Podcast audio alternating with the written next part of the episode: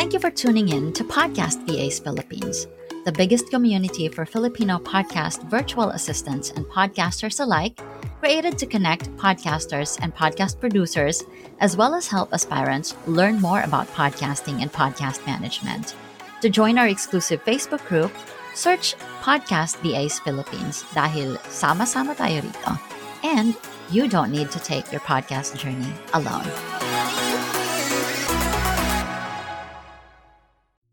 Podcast VAs Philippines is powered by Zencaster, the first web based platform that records high quality audio and now video, because internet dropouts should not affect the quality of your recordings.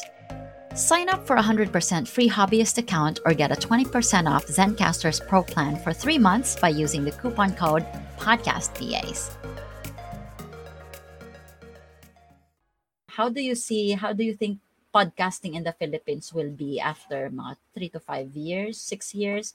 Ano sa tingin nyo ang podcasting? Mag, may future ba ang podcasting sa Pilipinas? Sa tingin ko, oo.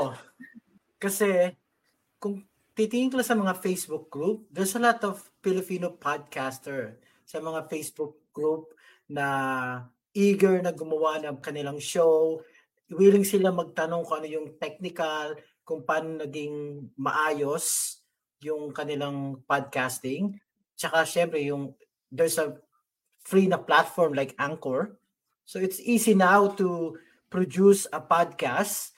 The only issue I think na siguro within 3 to 5 years mag mariresolve yan is yung paano natin sila ma-educate the the correct way to do the a podcast show. Yung parang yung content mo is to value others and benefit others. Alam mo yung niche na so bakit ka nag-podcast? Para saan ba ito? Ito ba para sa iyo? Pang sarili mo lang or yung experience mo to be sa iba knowledge. So I think yun lang yung kailangan ano yun ng mga podcasters sa Philippines. Not all, but all of them are talagang alam nila kung ano yung niche nila, kung ano yung, yung purpose nila. But some of them is, basta lang, gusto ko lang mag-produce. That's it. Wala akong magawa eh. Pandemic eh. I-produce nga ako. But to think of it, it's kasi medium yan. So hindi mo alam, may mga tao nakikinig sa'yo. So you don't know kung ano yung binalabas mong content, matututunan nila, uy, ganito ako dati. Tama yun. So, yeah, that's yung nakikita ko.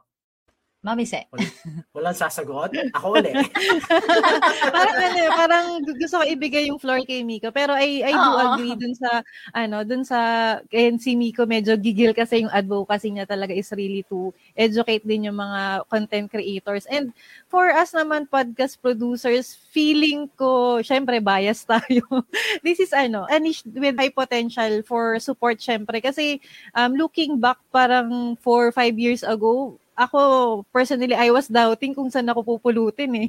parang, parang saan ba papunta yung, ano, yung podcast production service na ino-offer namin? Yung mga, like yung Filipino ba, ma-entice din silang matutunan yung ganitong skill? Well, in fact, dun naman sa years na staying in the industry, feeling ko naman, ano, parang, nakita ko naman na re- it's really booming. At the same time, uh, with the content creation, marami rin ngayon na-entice na gumawa ng content using the podcast as a platform kasi ano, parang uh, yun nga, brought by the pandemic, maraming, nagkaroon tayo ng mas maraming time to think about ano ba yung gusto kong message na i- ilabas and stuff. So, feeling ko, ano, syempre, bias na sagot. This is really, ano, getting bigger and bigger, not only for content creators, but also for uh, mga brands. Ayan.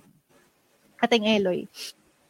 Alam mo, Nili, na, Sandali, natatawa ako. Uh, kasi seryoso si Nico, to seryoso din sagot ni Se. Pero gagawin kong seryoso yun sa akin. This is going to be a promising medium if walang censorship na mangyayari. We all know here in the Philippines, medyo, ano tayo eh, sensitive. Oo, yung ma, ano tayo, ano bang tawag dito? Hahanap at hahanap tayo ng paraan in order for you to be censored. Lalo na yung mga uh, medyo taliwas sa mga opinion ng nakararami. So, uh, medyo ano ako, medyo bias ako sa ganito kasi ano, feeling ko kasi na pagka mga medium, hindi dapat to sinisensor. or i-regulate mo or you're going to let tell them na, hey, ano niyo yan, tanggalin niyo yan kasi nakakasama para dito sa taong to. So, if set aside that ganong mindset, this is going to be a promising medium. Kasi alam mo, I even consider that kung ikaw you have a child, I think a lot of the Filipino parents parang gustong-gusto nila mag, maging YouTuber mga anak nila eh, di ba? Pero ako, I, I strongly suggest na you start uh, doing the podcast with your kid because medyo malayo sa bashing. For YouTube kasi, for video, live, yung mga live stream, ang dami talaga. And then, pag hindi equip yung anak nyo, uh, maano siya eh, matatabo, magiging jaded siya, lalaki siyang ganito pala sa mundong to. Pero I feel like yung podcasting, if this is not regulated, not going to be censored with any other people na gusto makialam sa ganitong medium, it will be very promising and I suggest for parents to give it a try. Kasi ito pinakamagandang pagsimula ng mga anak nyo. If you really wanted your ano children to be content creator. Ay, ikaw, talaga. ano? Ano, yes, agree ako doon. Nasa upward trajectory talaga yung podcasting dito sa PH. And agree ako kay Nico na, yun, kailangan din siguro na ma-educate sila kung paano yung tamang way ng pagpa-podcast. Kasi madami na talagang um, nag-launch ng podcast nila ng mga Pinoys. And kahit mga celebrities, di ba, yun yung ginagawa nilang uh, medium din for uh, mga stories nila, ganyan.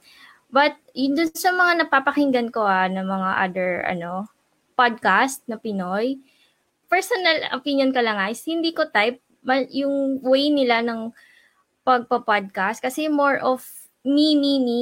Alam niyo yun, na yes, um, you need to share your story, but that isipin mo din, ano yung motivation mo behind sharing your story and what can uh, your listeners get from you? It's, it's, hindi lang yung magsasalita ka lang uh, in front of the mic para sabihin yung story mo, but what will they get?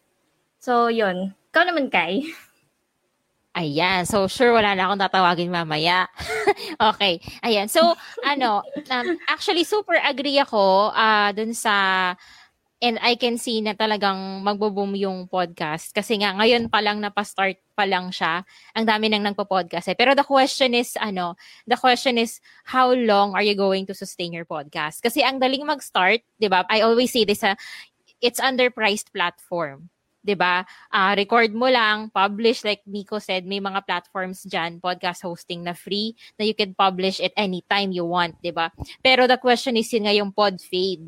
Kasi lahat naman tayo, we all know as uh, service providers, 'di ba? We create content. Pero may mga instances sa parang challenge tayo na parang, ay, create na naman ng content. Ano naman gagawin natin, di ba? Lalo na pagka nakakita mo na medyo yung, yung numbers mo, hindi pa siya nag-grow, wala pang, ano, fan base, di ba? So, yun yung question doon. Now, uh, regarding dun sa, so I agree with Miko yung sa education about podcasting, pero kasi may mga celebrities na rin ngayon eh, na nagpa-podcast. Like for example, si Will Dasovich, nagpa-podcast na rin siya. Maraming mga YouTubers ngayon na nagpa-podcast na and even uh, may napapanood din ako na parang they're thinking of doing a podcast kasi people are requesting for them to create a podcast. So, I guess after YouTube, though hindi man siya maging ganun kasing laki ng YouTube, susunod siya sa agos ng YouTube. Kasi nga, may mga YouTubers na nag-create din ng awareness for podcasting. Yeah, yun lang. Med- medyo na parang napapreno ako dun sa sinabi ni Ate Se. Kasi I agree na ayun nga, sobrang conservative pa rin ng ano, ng ano natin, uh, personality na, natin as a Filipino. So, yung yung censorship nandun pa rin siya. ayun. Though uh, regardless siguro ng censorship or or anything into that effect, I can see na gagamitin talaga yung podcast as a platform for ano yung brand awareness, ganyan. And dun sa Podcast PH, sobrang dami kong nakikitang creative na content creators na ano, sobrang diversified. Meron yung sa comedy, ganyan, meron iba sa iba't iba silang categories and uh, nakakatuwa yung mga contents nila. So, uh, whether it's for business or anything, I can see na mamamaximize siya ng mga ng mga Filipinos in the next ano coming years. Ayun. I hope that episode helped. Be on the loop for future episode with loads of learning by subscribing to this podcast on Spotify, YouTube, Amazon Podcast, or wherever you listen to your podcast. Connect with Filipino podcasters, podcast VAs, and aspiring podcast VAs by joining our group. You may also follow us on Facebook, Instagram, and YouTube. Simply search Podcast VAs Philippines.